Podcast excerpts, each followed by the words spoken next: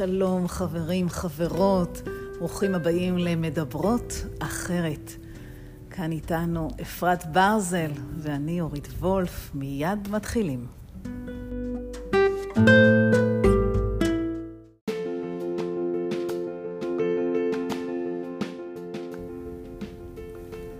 שלום, אפרת ברזל, כמה זמן לא נפגשנו, לא התראינו, לא הקלטנו. שמת לב? וואו, כל הסגרים, ואי אפשר אה, מבני ברק החוצה, פנימה. גם מה זה כל המכשור הזה? זה לא היה פה פעם שעברה. אז אפרת, את עשית כאן את הדרך היום מבני ברק הסגורה והמסוגרת, שסוף סוף קצת נפתחה. אליי כאן לקיסריה, ונכון, אני, בזמן הזה שלא התראינו כמעט חודשיים ולא הקלטנו פודקאסטים, נכון. אני הבאתי את הבית שלי, הפכתי אותו לאולפן הקלטות. קניתי מכשור מדליק שיאפשר לי לעשות אה, באמת את כל מה שאנחנו רגילים לעשות מול אנשים ואולמות, לעשות מהסטודיו הפרטי. היי, לימוד עצום, כי זה באמת נראה פה אה, משוכלל לגמרי פה. אה, קשה לי לתאר ל... ל... את יודעת, כשאני בטלוויזיה, אני צריכה להגיד לצופים. כשאני ברדיו, אני צריכה להגיד למאזינים. כשאני על הבמה, אז אז מה- מה- לאנשים, שזה נראה פה מלא אה, חוטים ועמודים, ו... על מה את הכי רוצה לדבר היום?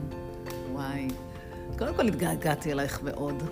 חשבתי על זה שאת יודעת, אה, יש כל כך הרבה שיח היום, אי אפשר להתעלם ממנו, כי זה פיל בחדר. כל כך הרבה שיח על הפערים האלה, העמוקים, שנחרצים בין חילונים ודתיים, חרדים. כל הקורונה חידדה עד כמה אנחנו ביחד או לא ביחד. ואני רוצה לקחת אותך למים הכי עמוקים, ישר. מוכנה? יאללה. יאללה.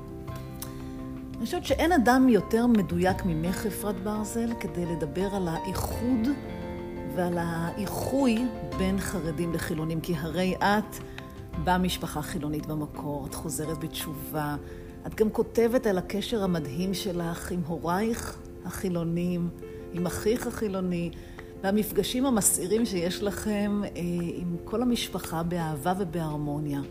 קודם כל, לפני הכל, איך את עושה את זה? יא, אז את יודעת, אה, אני חושבת שאיפשהו כל אדם, יו, איך אני מתרכזת כדי לענות לך עכשיו?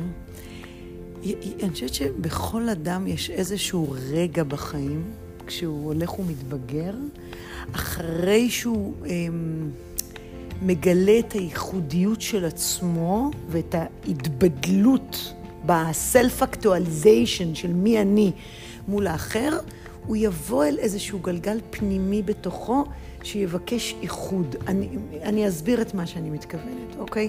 זאת אומרת, אתה מפתח את מי אתה, אבל אחר כך אתה מבין שאתה חייב להיפתח לכל המרכיבים הסביבתיים החברתיים שלך. אז אני, אני, אני עונה לך, אבל אני חייבת לספר לך משהו שהיה לי בשידור ברדיו קול חי, משהו מאוד מרגש. לא נאמר בשידור, נאמר אחרי שהמיקרופון נסגר.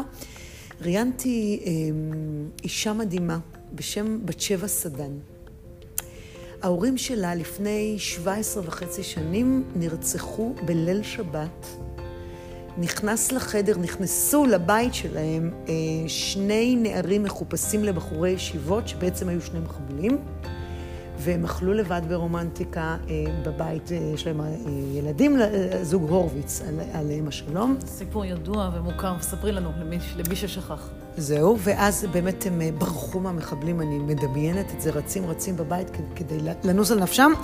ובחדר של בת שבע, שכבר הייתה נשואה, הייתה אז בת 28, אה, אה, נמצאו מחובקים, מדממים כמובן, ומתים. ובת שבע סיפרה בשידור, ואחר כך המשכנו לדבר, כש, כמו שאמרתי שהמיקרופון נגמר, שכשלפני שנה ומשהו נרצחה אורי אנסבכר בעין יעל ליד ירושלים, סיפור מזעזע, היא החליטה, הנה האחדות שאני מנסה להגיע אליה, החליטה משהו בבת שבע, שחיה כל כך הרבה שנים בלי אבא ואימא, וזה לא רק יתמות מהורים, זה יתמות מבית ומ, ומספרים וממקום וכולי של אווירה.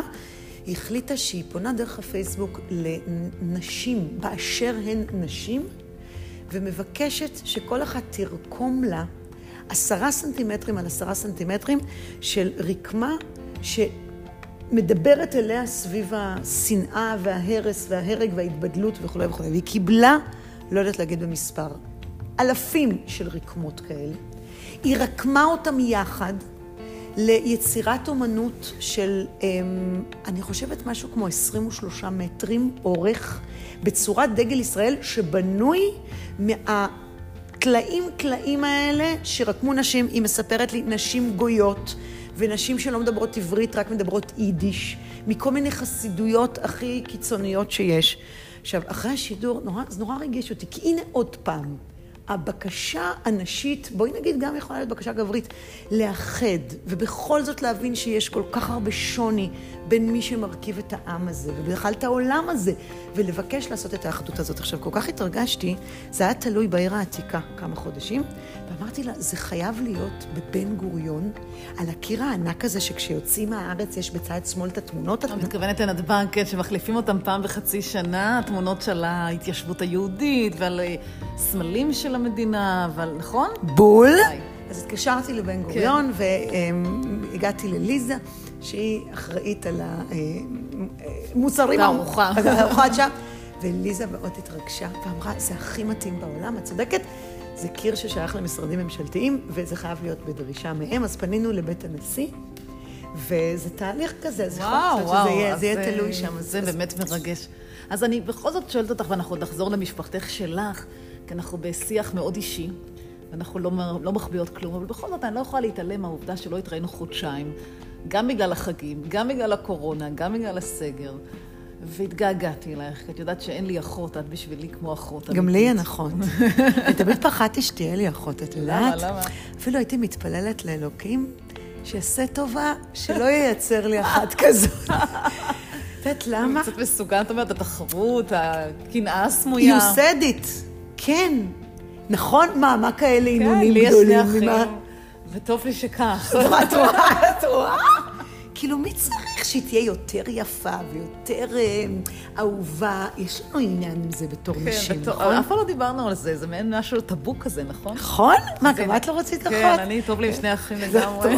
טוב שיש לי אחד וגם הוא בן. כן, בדיוק. אז בכל זאת אני רוצה לשאול אותך שאלה של פיל שעומד בחדר, ואני לא יכולה להתעלם ממנו אם אני עושה צדק בנפשי. ואני אומרת, היה הרבה מקרי הסתה, וראינו הרבה מקרי, אה, הייתי אומרת אלימות מילולית, שנאה תהומית, שנאת אחים שצפה בעקבות הקורונה בין חרדים לחילונים. ובכל זאת, איך את מגיבה לעובדה שיש חתונות שנעשות באלפים של אנשים, בהמוניות שאין לה מידה בתקופה שכולנו מנסים להישמר? איך את, איך את לוקחת את המקרים האלה ו- ומסבירה לאדם כמוני, שחי חיים חילוניים, אמנם עם המון אמונה והמון קרבה לעם, לכל צדדיו, אבל איך את לוקחת את זה ומסבירה לי את התופעה?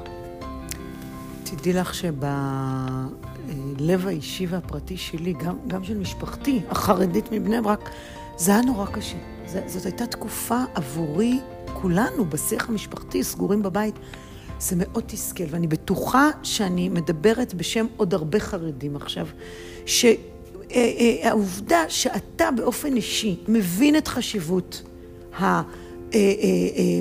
הסגר, ואת חשיבות המסכה, ואת חשיבות הלא לא להתגודד וכולי, ואנשים עושים את זה, ואתה אומר, מה נסגר איתכם? אתה גם עושה נזק. אתה גם בין אחד לרעהו אה, אה, אה, משבית עקרונות יהודיים עמוקים. אתה גם גורם אה, אה, שנאה בין אחים כי רואים אותך. ו, ואני, אני, אין לי, אין לי שום עניין עכשיו לסנגר, או לה... זה הכעיס הרבה חרדים ממילא, וזה הביא אותנו לאיזושהי אה, נקודה של ניסיון להבין מאיפה נבעה הצפצופיאדה הזו. אז מאיפה? אז אני אגיד לך, אה, אני חושבת שהתאספו כמה נקודות שהקורונה העצימה. בתפיסה של מה קרה כאן. כי אחת הנקודות, בואי נעבור על כמה, אחת הנקודות. יש איזושהי אה, תחושה של רדיפה לעולם החרדי, לא כולו. אם אני אומרת עולם חרדי, אז אני יוצאת מנקודת הנחה שהמאזינים שלנו מספיק אינטליגנטים להבין שיש כל מיני סוגי חרדים. ובתוך העולם החילוני, אם אני אגיד לבן שלי, כל החילונים האלה, זאת, זאת עבירה בעיניי. מפני שאתה גם אדם פרטי וגם בתוך אה, חברה יש קבוצות קבוצות. זאת אין כל החרדים, זה נגמר, זה כבר לא באופנה. אני מסכימה איתך, ואולי עכשיו יותר מתמיד, זה עוד יותר מתחדד לאנשים שאינם נמצאים בקבוצות של החרדים עצמם. זאת אומרת, כבר החילונים מתחייבים להסתכל על העולם החרדי בקבוצות רבות רבות עם היבטים שונים. כי אני רואה אותך, אישה שתמיד שומרת על מסכה ועל אה, ריחוק חברתי, ולא העזנו לבוא אחת לשנייה בתקופה של הסגר, ולא היה ניסיון אפילו לומר, יאללה, אורית, עזבי אותך, תבואי, תקפצי, ניתן לך איזה אישור. נכון, לא כל פעם היה. ביטלנו. ממש. ביטלנו וחיכינו. להוראה מה, מהרשויות. אני יודעת, אני יודעת, ולכן זה כואב לי שבעתיים, כי אני אומרת, איך אפרת, שיש לה בית אה, כל כך גדוש ומלא עשייה, והיא אפילו מוצאת לה דרכים יצירתיות כל כך לנהל את פרנסתה, כי את שלחת לי תמונה מדהימה. אה, של, שרואים אותך לוקחת, אני לא עומדת בזה, לוקחת שני כיסאות, שולחן חמוד של כתר, שמה אותו בהרי ירושלים, ומקבלת אנשים בתקופת הטירוף הזו של הקורונה בחוץ, ביער. זה נכון? זה, זה אמיתי? הכל אמיתי חוץ מזה שהשולחן של טולמנס. אבל... יש לך סטייל, זה בטוח. הלוואי והייתי יכולה להוציא את הפסנתר ליער. אבל תשמעי, אני ראיתי שנשים ירושלמיות רוצות להיפגש לייעוץ, ו- ולא רציתי להיכנס לתוך ירושלים, חוץ מרעיון שהיה לי עם הבת של הרב עובדיה יוסף, שלא הייתה לי ברירה, כי האולפן נמצא בכנפי נשרים, אבל אמרתי, אני לא רוצה להיכנס לירושלים. אנחנו תכף עושות הפ- הפוגה מוזיקלית, אבל רק להגיד לך שפשוט לקחתי את הכיסאות ואת השולחן באוטו, וטיפסתי בהרי ירושלים, ומצאתי איזה לוקיישן מדהים בין אה, אורנים, והחלטתי שאני צופה אל עיר הקודש. שולחת אה, אה, זימון מאיפה שאת נמצאת, ו- ופשוט פתחתי קליניקה בטבע. וזה היה כיף, כן, את צודקת. אז בואי הפסקה אה, וואי, את נהדרת. מוזיקלית כמה כזאת. יצירתיות, כמה טבעיות. בוא ניקח הפסקה, נשמע קטע מוזיקלי ונחזור.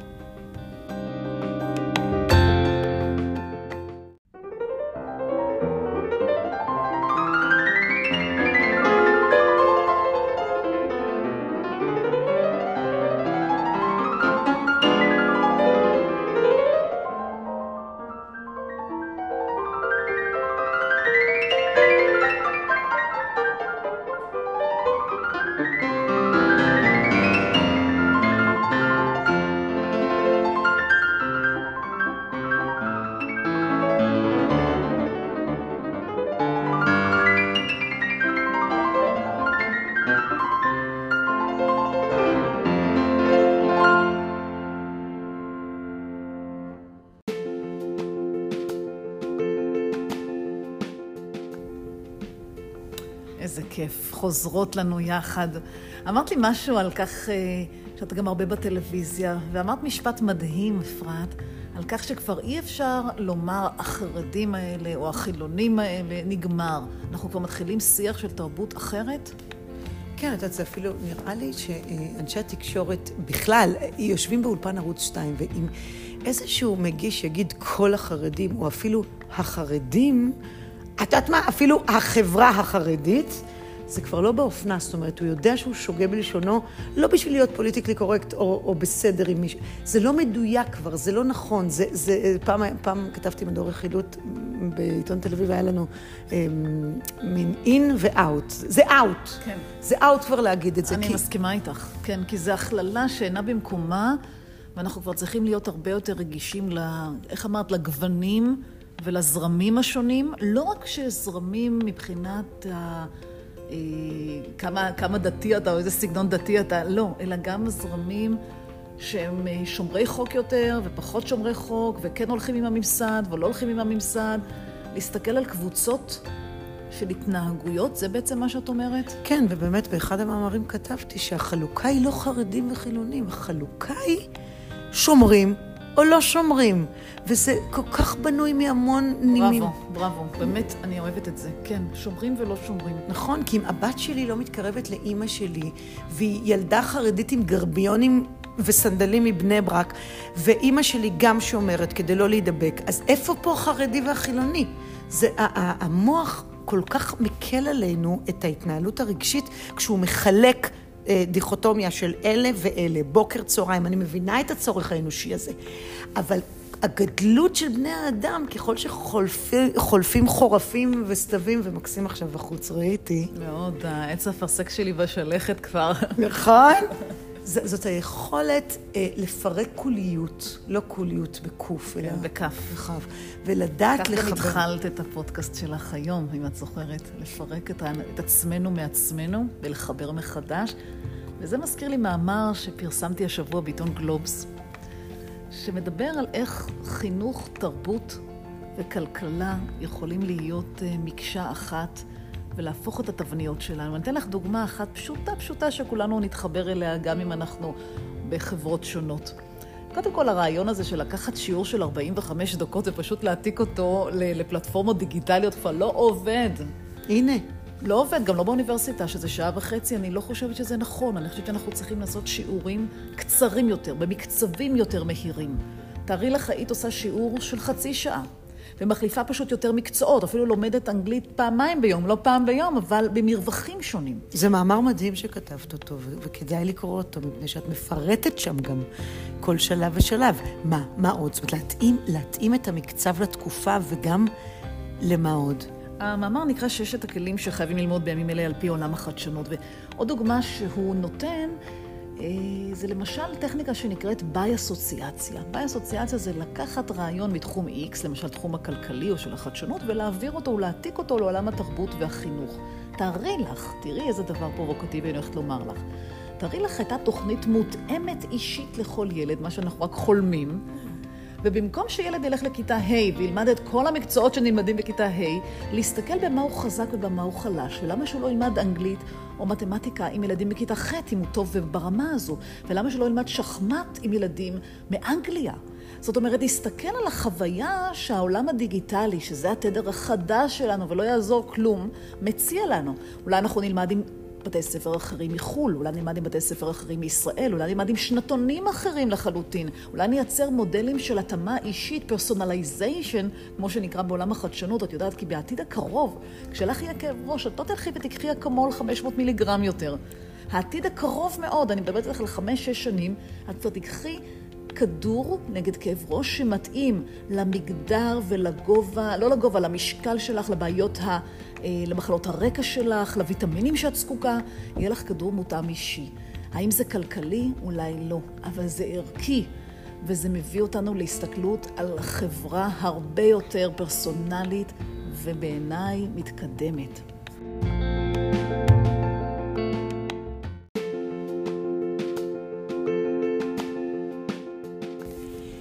וואו, זה מדהים, מפני שאת יודעת, אה, אני מרגישה שבכל התחומים העולם הולך לכיוון הזה של יוניק בוטיק. זה לא רק אה, החדשנות והלמידה, זאת אופנה, זה, תסתכלי על הבית הזה שאנחנו יושבות בו, הבית שלך, עם הפסנתר כנף הזה פה ממול, ויצירות אומנות שעוטפות אותנו. אה, זה כל כך אקלקטי, ו- וזה יקרה גם בתחום של אופנה, שיהיה מותר פתאום ללבוש צבעים. די, מה זה יהיה? כבר, זה כבר אנחנו. גרביים בצבעים שונים, נעליים בצורות שונות, מה את אומרת? כן, ואנחנו באמת רואים בארכיטקטורה, בבנייה.